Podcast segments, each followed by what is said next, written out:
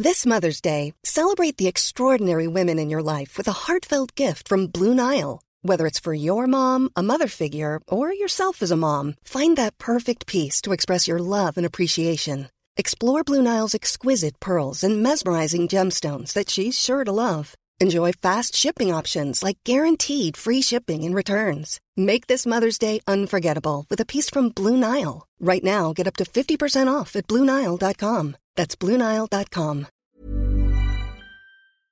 Hello, and welcome to another special bonus episode of The New Abnormal. These are the bonus episodes we do for Beast Inside, the Daily Beast membership program. And today we have an amazing episode with Jeff Garlin, who you may know from his stand up comedy or his roles on shows like Curb Your Enthusiasm or The Goldbergs. Hi, Jeff Garlin. Hi. Welcome to the new abnormal. Well, that's what I like, the new abnormal. I I adapt to whatever it is. That's right. I was in California this week, and on my flight home, I just was like, I just decided to watch 15 episodes of Curb, which it's actually It's not good on a plane for sure. it, but I was like stuck on the the Harvey Weinstein episode. Right. Did that ever happen to you in real life? Never, not once. Who cooked that idea up? That was Larry David and Jeff Schaffer.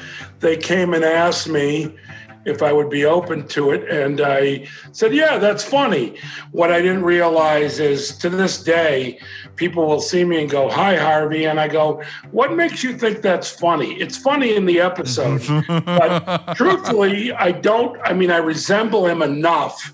But I don't really look like him. Not I mean, you know, in terms of uh, really look like him.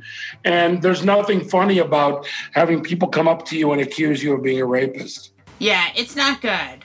But No. it is in the episode it's brilliant. Very funny in the episode. I'm a big bowler with you. Yeah, but not but not so funny in real life.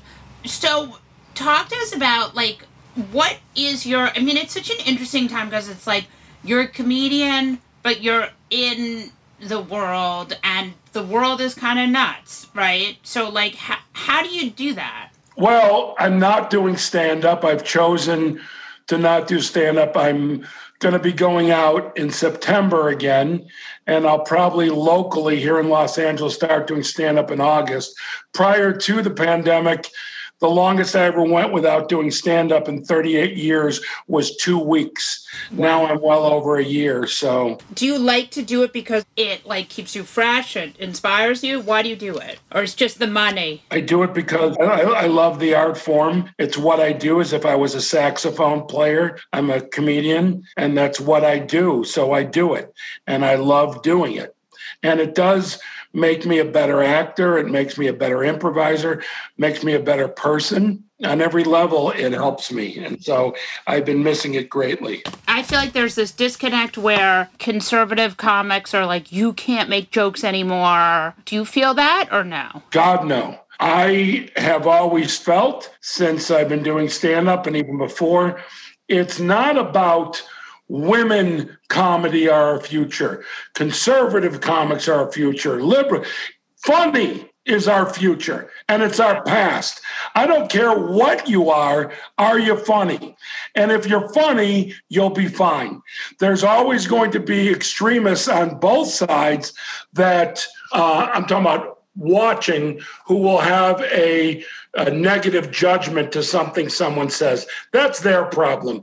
I think the majority of people just want to hear something funny and laugh. Yeah, I think that's right. So I will not be editing my stand up. I know when I do stand up, I will say something stupid because I'm a man, but I will not be saying anything mm-hmm. ignorant at any point. That's not who I am. But yeah, I'm a man, so I'll be stupid. That's a good sign. I mean, that's kind of what it How much of Curb is improvised? Um, it's a story that's written by Larry David, uh, and then we completely improvise every scene. Oh, wow. Is that scary? Not for me, maybe for others, not for me at all. I mean, that's sort of amazing if you think about it. It's pretty unusual, right? Yeah, we're the only show that does that. I know that. Right. So it's basically significantly harder than just. It can be harder if the scene's not working, but if the scene's working, it's glorious. Right.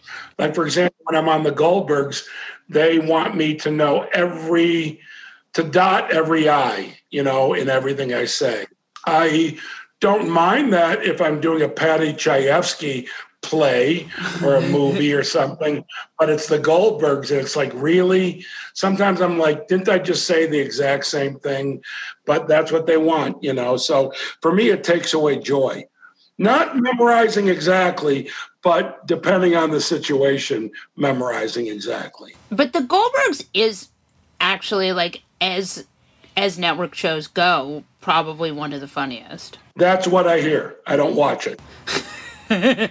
I've seen some episodes. I saw one from this season. I don't watch it very often. Uh, it's just not my style, you know, for me to watch. And I don't watch my own work generally, but I watched an, ep- an episode where Wendi McLendon Covey, who plays Beverly Goldberg, she ran for comptroller and it was really funny. Yeah. Uh, and I enjoyed it. But in general, I don't watch it. Do you just not watch TV at all, or do you just? No, I love TV. I love TV. But I watch. So like I'm watching right now. I'm watching uh, the Showtime show "City on the Hill" with Kevin Bacon. Is it really good? Why am I not watching that? I re- yeah, it's really good. I'm really enjoying it. So I watch a lot of our drama. Right. I especially love English procedurals, European procedurals. Don't love American for the most part. So you're fancy. It's like the books of television, Yes. right? Yes, so I, I, um, I. That's what I enjoy. There's not. I mean, South Park. I do enjoy watching Curb on occasion. Well, I have to watch every episode because I'm a producer. Right. But South Park's probably the only comedy that, like, I love the show Barry, but it's not like I look at that for laughs. I look at it because I think it's so good. Is Yeah, Barry I like? I feel like Barry is like the show that people in the business watch because it's so good. I, there is no show that people in the business watch because it's good. because I know people in the business that watch things where I go, "Why do you watch that?" And then there's other people who like watch things that are really uh, like you know, it's a great show. Probably my favorite of the past few years is one on Netflix called Marcella. Yes, that's an amazing show. I've seen it. Yeah, yeah, yeah. Yeah, I love that show. So what? You're gonna have another season of Curb, and then that's it? Because all anything good has to stop. No, no. I uh, every year I don't know if we're doing another season, uh, but no, we do we do a season, and then Larry decides whether he wants to do another one. That's really it. So we've got a new season that we're almost done filming. You filmed it during COVID. Yes, and it has nothing to do with COVID. Good. Like, was it scary getting back to normal life, or? Yes, at first it was very scary. Both shows, Goldberg's and Curb, very scary.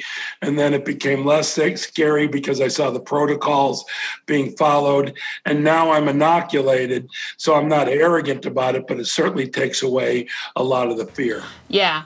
I I was completely scared of it, and now that I'm vaccinated, I'm not at all. You know, I mean, I know we're supposed to be careful. I mean, it's that, but it.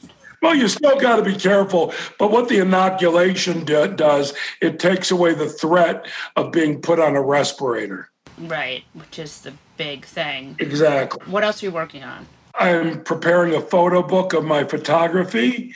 I'm about to start two different podcasts uh, with iHeartRadio. Will you tell us about the podcast? Sorry. Well, one's the history of Curb, and one's my old show that I used to do called By the Way.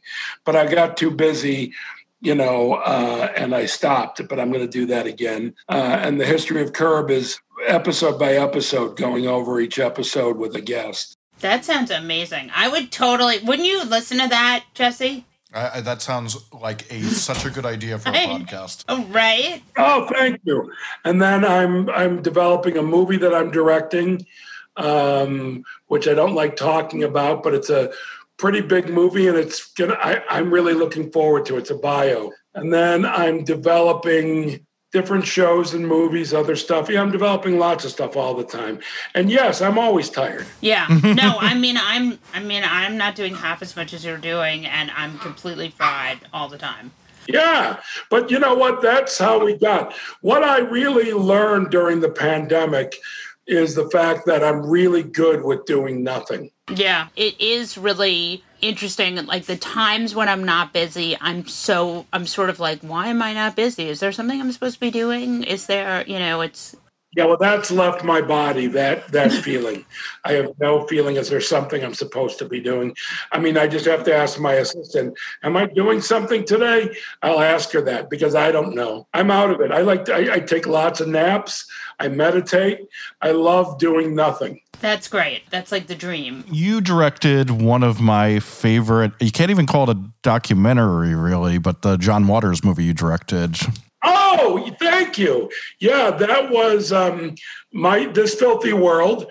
And basically, I told uh, John, I go, I just want to capture what you do on stage with your one man show because you're cinematic. So I'm going to have very slow camera movements, static cameras. I made that as a choice and it was delightful to spend time with him. He, I learned a lot from him, and what a wonderful, fascinating man. And it's still on uh, Netflix if you want to see it. It's really delightful. It's called This Filthy World, and it's John in concert. Yeah, it really is amazing. I watched it within the last year and uh, really held up. Susie Essman, she's amazing. Are you just like she's a genius? I look at her more as a genius as a person. She's a confidant. She's one of my best friends. So, I mean, I think she's great as Susie, my wife, but I think she's more of a genius as a friend. I find her to be like the funniest woman in the world. Well, that's great. I mean, she is really funny. She just cracks me up every time. Yeah, she, she makes me laugh too and she's just a dear friend. I love her. This was really great. Thank you so much for joining us, Jeff. Well, Molly, it was a delight, and you enjoy your loveliness. Jesse, enjoy your loveliness, and I'll talk to you guys later. Jesse's very lovely. yeah. All right, I'll talk to you guys later. Thanks, Jeff. On that note, we'll wrap this episode of The New Abnormal from the Daily Beast. In future episodes, we'll be talking to smart folks from the Daily Beast and beyond, from media, culture, politics, and science will help us understand what's happening to our country and the world. We hope you'll subscribe to us on your favorite podcast app and share the show on social media. Thanks so much for listening, and we'll see you again on the next episode.